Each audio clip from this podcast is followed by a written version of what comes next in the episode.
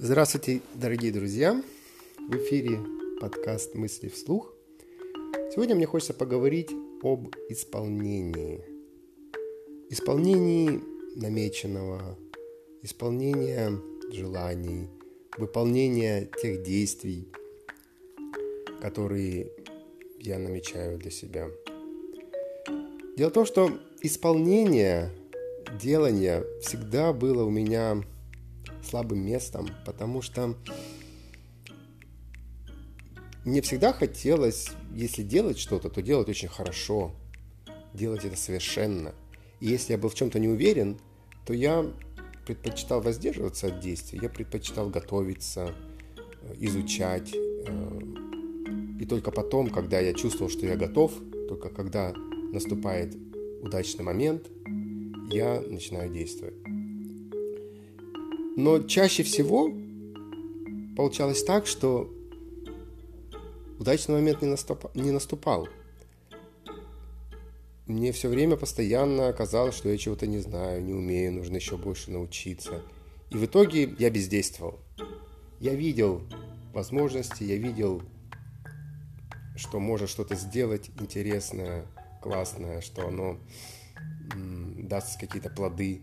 Но я ничего не делал. И в итоге жизнь проходила в каком-то таком созерцании, в размышлении, в мечтаниях о том, что бы я мог сделать. И я сейчас понимаю, что это неправильный подход, что нужно просто брать и делать. И потом уже по ходу дела смотреть, что из этого получается – Например, сегодня я был на тренировке в зале и увидел там симпатичную девушку. Я уже ее до этого приметил. И почему-то сегодня у меня возникла мысль пригласить ее на свидание. И когда, как только эта мысль у меня возникла, то во мне, естественно, возникло сомнение. А вдруг она откажет? А вдруг э, у меня ничего не получится, а вдруг я недостаточно хорош для нее, а вдруг это неприлично спрашивать незнакомку о таком. Я, естественно, очень долго колебался, почти всю тренировку, но в итоге, в конце концов, я подошел к ней и спросил, не хочет ли она а, после тренировки вечером а, в кафе на чашку кофе. Она ответила, нет, спасибо, у меня планы. Немножко улыбнулась и значит, ушла, да, ушла в раздевалку. Да, результат оказался для меня неудовлетворительным. Но я теперь понимаю, что не это главное. Потому что девушка может и согласиться, и может отказаться. Это не предугадаешь. Я не могу узнать, даст ли она согласие или нет, если я не спрошу. Поэтому тут самое главное было спросить, самое главное было решиться. И опять же, я долго подбирал момент, я думал, что ну вот, сейчас вот закончу это упражнение, подойду к ней и опять сомневался, и опять оттягивал. И в итоге, когда я уже подошел, сам процесс был очень-очень, признаюсь, очень э, смешной, потому что я что-то там промямлил, что-то такое сумбурное сказал, запинаясь. И совершенно это не произвело на нее впечатления. И, скорее всего, я получил отказ именно потому, что я не смог это в каком-то таком легком виде преподать, в уверенном виде. Конечно, неуверенный мужчина, он не очень привлекательный для женщины. Но для меня, что в этом было важно? То, что я сделал то, что намечал. Раньше бы я, может быть, просто думал об этом, я, я и в итоге отказался бы от этой мысли. Я бы не исполнил задуманное. Сейчас же я понимаю, что нужно исполнять, нужно делать. И отказ девушки, это даже хорошо, потому что он укрепляет меня, он дает мне возможность развить уверенность в себе, потому что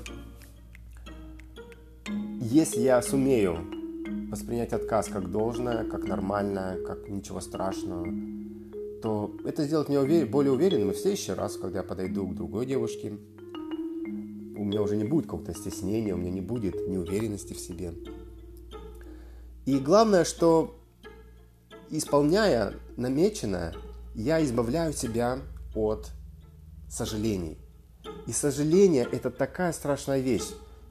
Моя жизнь во многом наполнена этими сожалениями, потому что были моменты, были возможности, опять же, познакомиться с кем-то, куда-то пойти, что-то сделать. И я упускал эти моменты. И теперь время не вернуть назад. И я о многих вещах сожалею. Но в этот раз у меня нет сожалений. Да, она отказала, но у меня нет сожаления, что, что я к ней не подошел, что я не испытал свою судьбу. И это важнее.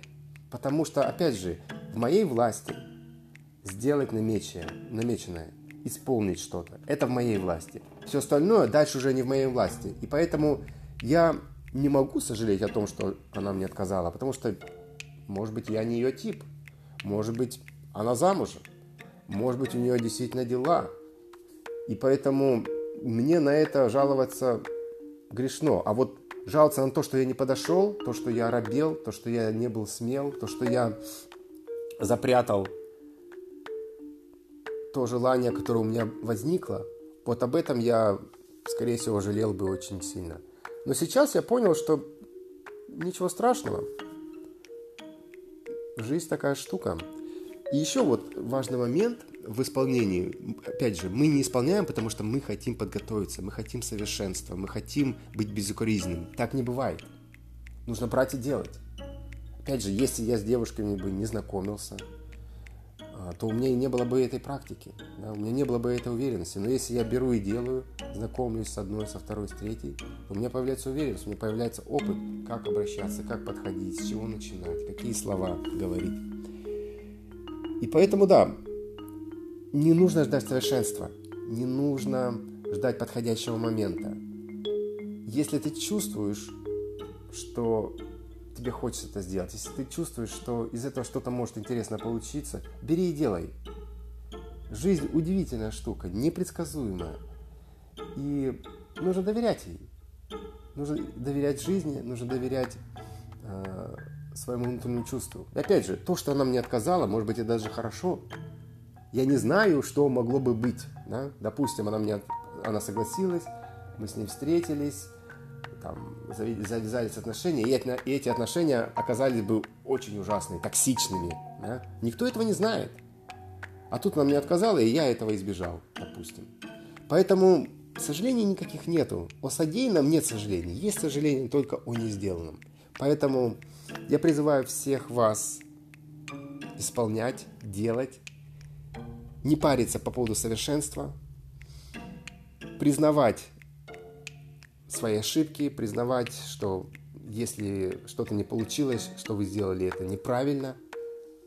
Но лучше быть несовершенным и делать, чем стремиться к этому совершенству и бездействовать. Спасибо, дорогие друзья, за то, что были со мной эти 10 минут. Всего доброго, до новых встреч.